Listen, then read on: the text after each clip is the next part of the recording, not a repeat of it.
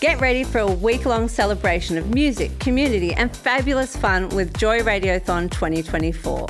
Joy has the largest collection of rainbow podcast content in the world, and you can help keep us out loud and proud by donating during Joy Radiothon 2024. Just go to joy.org.au slash radiothon. Mark it in your calendars because Joy Radiothon returns June 1st to 7th, and remember, we all flourish with joy. Taking a look at the issues surrounding the health and well-being of our LGBTIQ communities, this is Well, Well, Well, brought to you every week by Thorn Harbour Health. Here on Well, Well, Well, we delve into the issues impacting and surrounding the health and well-being of our gender, sex, and sexually diverse communities here at Joy's Victorian Pride Centre studios on Boonwurrung land. Uh, I'm your host, Jack Ranjanen, joined this week by Rachel Cook, and we're now joined uh, on the phone by uh, Sexual and Reproductive Health Coordinator uh, from Gen West, Sarah Lorimer, uh, to speak about uh, the Take Up Space Festival. Thank you so much for your time, Sarah. First of all, can you speak a little bit about what and, and who Gen West are? Yeah, um, thank you for having me. It's great to be um, here on the phone with you. Uh, so Gen West is an organisation um, based in Footscray in Melbourne's West.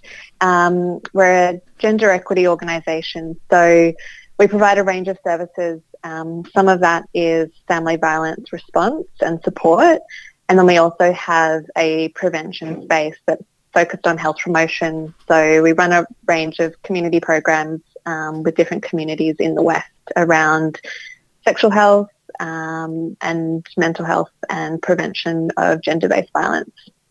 And so Gen West are uh, running the, the, festival Take Up Space. Uh, that's on, I believe, uh, June 18th. It's a Saturday. Why is it uh, called Take Up Space uh, Festival? What's, I, I, guess, behind that name? Yeah, so uh, Take Up Space um, was a project which began last year. Uh, we created a web series that had a range of young people talking about sexual health and mental health. Um, and it was recorded in the middle of lockdown, so that mental health was a huge um, priority at that time. Um, the name Take Up Space comes about wanting to encourage young people, um, particularly those with migrant and refugee backgrounds and those um, belonging to the LGBTIQA plus communities to be able to express themselves fully. So the two project coordinators that worked on the project last year, Emma and Julia, they identify with different parts of those communities and as they were workshopping different names, um, they both found that in their discussions, um, being part of marginalised groups, they often felt that they were conditioned to make themselves feel small to fit into different spaces. So to take up space was about, um, yeah, encouraging people to actively take up space and express themselves and feel that they belong in every space that they're in. I guess that's a really good point, isn't it? You know, take up space can imply something that is perhaps a little overly assertive in some ways, but when you're talking to minority groups mm. who actually are feeling little and small and feel like taking up any space is a really difficult thing to navigate, is actually a very empowering thing to do, isn't it? Yeah, and I think it can often be for a lot of people like to take up space in a room, like physically, or whether it's like with how you're expressing your opinions or your thoughts, can actually feel very vulnerable and uncomfortable if you're not used to doing it. So yeah, we definitely wanted to create spaces and conversations to encourage people to, yeah, take up space. When did the festival actually start? And I know we're talking about the groups who it is for, but who, who exactly is it for in terms of, you know, age groups and, and, and, and within those minorities as well? Yep. Uh, so this Saturday, the 18th of June, will actually be the very first festival. Um, it was created as a follow-on from the web series that we created last year. Um, and we wanted to create a physical space. Um, last year, um, people weren't able to engage because we had so many different restrictions and lockdowns. So we really wanted to create a space for young people um, to be able to engage with different topics of sexuality and relationships and mental health in their careers. um, and to bring together different health services in Melbourne's West so that they have um, connection to different services and different people to talk to for different things. Um, who the festival's for um, is primarily young people, um, 18 to 24, but that's flexible, um, with a migrant or refugee background um, or who belong to the LGBTIQ communities. Um, but really it's for anyone who has any kind of connection to the West is encouraged to come along. Anyone that wants to know more about sexuality and relationships um, and mental health and to have a very supportive and inclusive space to explore their creative um, and professional parts of their life. I guess what are some of the main concerns around these populations uh, and and sort of accessing um, sexual health, mental health, and well-being services, um, and, and, and really, uh, like, how is this uh, festival aiming to beyond, I guess, making it more well known to these people um, that there are services they can access? Um, yeah, h- how does the festival, I suppose, help with that? Yeah, so I think that there's like across the board, there really is like a lack of consistent quality education around sexual health and relationships. Um, even less so for LGBTQA plus communities because often sexuality education isn't reflective of things like queer relationships or gender diversity or non-heteronormative sex. Um, it's very um, I guess, rigid in the way that it's been delivered. And there are some changes happening and it's improving, but it's just not consistent. Um, and then for young people from newly arrived or refugee backgrounds, there's really limited opportunities for them to engage in conversations about sexual health that might be provided with interpreters or um, consider their different cultural backgrounds um, and even just like providing really foundational knowledge about things like the healthcare system in Australia and explaining concepts like Medicare and um, who you actually see for different health needs that you have. Um, and I also think that even though there are supports and services available, it's quite limited to know um, where to access these. Um, so I think that there's too much responsibility placed on individuals to seek the healthcare that they need. They need, um, especially when they aren't provided with enough information on on how and where to access these.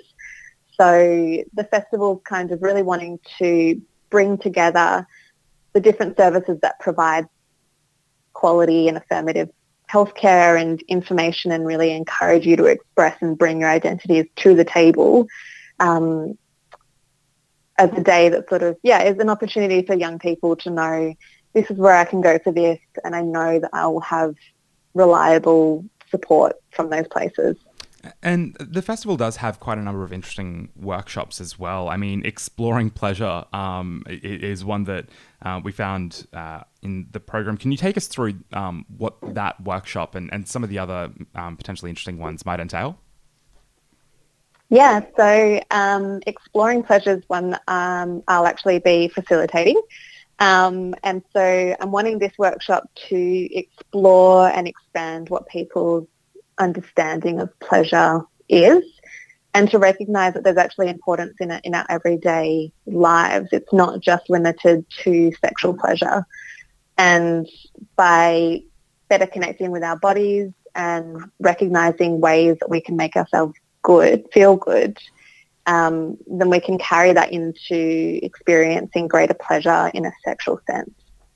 Um, because if we have a better understanding of ourselves and what our body wants and needs and how it responds to different things, then we can feel more confident and comfortable um, with our boundaries and communicating those wants and needs to other people so yeah, I think in in that workshop, I'm going to be talking about um, some of the things that might hinder pleasure, and I'll be talking about the benefits of masturbating and mindfulness. Um, yeah, I'll just sort of be drawing on my experience as a sex educator with communities in Melbourne's West that I do with Gen West, um, and then also insights that I have of being a sexologist as well. Now, there is one here that sounds very intriguing. It's called Cupcake Anatomy. Could you tell us anything about that one? Yes, this is going to be a really fun one. Um, I'm very excited to take part in this one. So essentially it's an interactive session that will get people decorating genital cupcakes. Um, so there'll be like a range of different like lollies and treats and different things to put onto your cupcakes.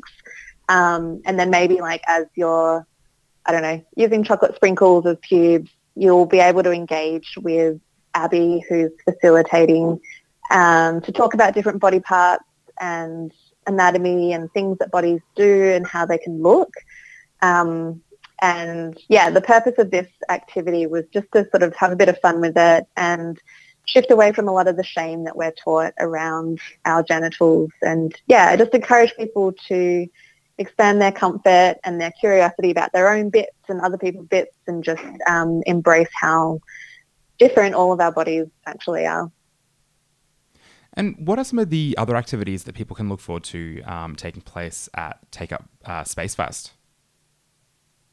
Uh, so it's a full day of different workshops. Um, there's ones around safer sex, um, pleasure, um, some mental health workshops with Headspace.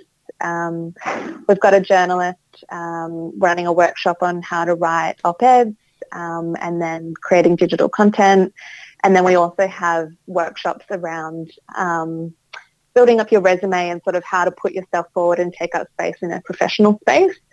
Um, and all of our workshops are facilitated by different experts in their field. And then the day is going to close um, with a panel discussion of um, some of the Take Up Space community ambassadors, um, which include Jacob Tolley, uh, Lev Blue, Carly Findlay and Najma Sambul. Um, and then interspersed throughout the day, there's going to be a whole bunch of different creative activities um, and competitions and prizes, uh, and of course, food. Uh, here on Well, Well, Well, Jack and Rachel are speaking with uh, Sarah Lorimer uh, from Gen West about Take Up Space Festival. Stick around, we've got more coming up in just a moment. From HIV to COVID 19, STIs, and everything in between, you're listening to Well, Well, Well on Joy 94.9. Jack and Rachel still with you on Well, Well, Well, talking with uh, Sarah Lorimer from Gen West about the Take Up Space Festival uh, on June 18th. Uh, it's a festival for young migrant, refugee, and LGBTIQA plus communities to take up space in their sexuality, well-being, and well-being. Uh, but it is also about linking up young people to appropriate services. Um, we spoke about it in some length earlier, Sarah. But what are some of the the real barriers to access, uh, accessing services uh, for young people in the West? Yeah, I mean, I could. I feel like I could take up this whole interview just talking about that. Um, there's so many factors um, that affect access to services, um, particularly with young people. I think um, things like cost and not knowing where accessible affirmative services actually are, and then also not feeling particularly safe in the services which are accessible to them, um, which is down to a lack of, of training and resources for health professionals in mainstream services. Uh, and I think it's a really important thing because if someone has had a poor experience where they didn't feel safe or heard by a healthcare provider, um, it can actually have a really long-lasting effect on the way that they perceive accessing healthcare as a whole, um, particularly in returning to that service.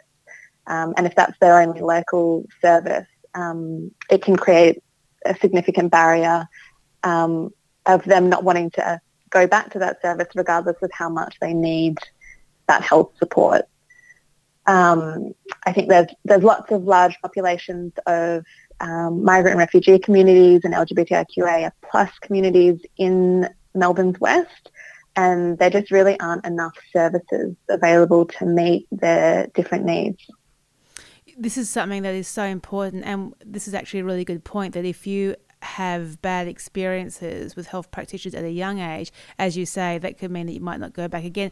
We see people within LGBTIQ communities who experience have experienced homophobia or transphobia uh, when or just basically some really bad information from health practitioners and have then actually not gone and had you know screenings screening cancer screenings whether that be bowel or breast or cervical for years uh, which is a real worry with these populations. And i guess as you say if that's instilled at a young age then that's a real issue. Yeah definitely. We really want um, young people in particular to feel like they have good support networks around them. And there's just so many follow-on impacts that could happen into adult life that are around like people's actual physical health, but also their mental health and how, um, yeah, how much trust you place in service providers can really be impacted just from one instance. So what are some of the services that you do recommend them to, to link to? Well, there are actually lots of really great services. Um, and on the Take Up Space website, we've created a dedicated um, page which lists um, a range of mental and sexual health services and support um, in Melbourne's West and also across Victoria. Um, so these services include clinics that we know um, have received adequate training um, and um, community health organisations, um, LGBTQIA plus counselling services which are available in person and on the phone, and then also a range of peer support groups that we identified across Melbourne's West. Um, so visiting takeupspace.org.au will lead people to, yeah, a whole range of different um, places that they can go to that are affirmative and um, safe places for young people to go to. I guess around some of the, the gaps uh, for LGBTIQA plus uh, migrant and refugee services in the West. Um, I mean, you said earlier that you could speak at length about some of the difficulties in, in accessing these services. What are some of, in your view, uh, measures that could, I mean, obviously take up Space Fest, you would hope would be part of those measures, but um, what else do you think could be done to try and improve access um, for these services? Yeah, so kind of similar to what I was touching on before, there just really aren't enough sexual and reproductive health services in the area that are actually tailored to the needs of these communities. There's um, a lot of mainstream services but not ones which just really um, have received adequate training or know how to meet the needs of these communities. Um, and then when there are specific services for these communities, they're mostly located outside of Melbourne's West. Mm. So I think there needs to be more collaboration and joining of services that have different areas of expertise so that young people aren't expected to hop to various services to get the information and support that they're wanting. Um, and that would mean training and educating service providers um, to make sure that people are getting the support that they need and that services are accessible.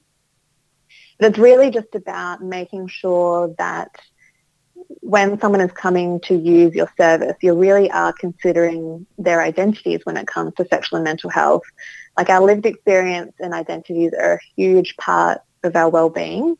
And I really think there needs to be a greater shift in mainstream services to make sure that that's in, integrated into their workplace um, and not just, you know, with maybe like one GP or one nurse or one counsellor across the organisation or the clinic um, and making sure that the support that they provide is actually really going to be helpful um, for that young person. Um, and yeah, what you were saying before about Take Up Space sort of being one of those initiatives, it's, I think, um, one of the key things about the festival is that it's a day that brings together different services, um, different parts of the community and um, some of the community ambassadors to Take Up Space and local community members. So it's quite a holistic um, day that brings together all of the parts that would ideally be present um, across the board. And then what about, I mean, I know this festival is for migrant, refugee and LGBTIQ plus communities. What about for the young people who may be living at the intersection of, of all three of those identities? What are some of the issues that they face? Um, I probably sound like a broken record right now, but like again, there just aren't spaces for young people who intersect with these identities to go. Um, they're facing so many different um, layers of discrimination and stigma and, and barriers to accessing places where they feel seen and heard and that they don't need to continually ask for things. It's like if you're going to visit a GP, you're wanting that person to to know about what's impacting your health rather than you continually having to explain that. So, you know, there might be a service which provides excellent STI testing that's culturally appropriate, but they may not necessarily have the capacity to also have conversations about navigating mental health in a culturally appropriate way.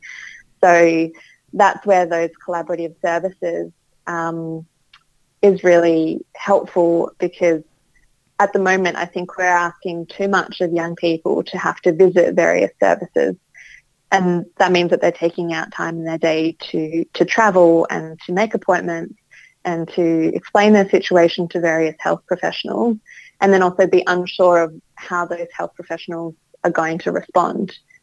Um, and on top of that, the different costs of visiting different people and having to um, process lots of different information from different healthcare providers.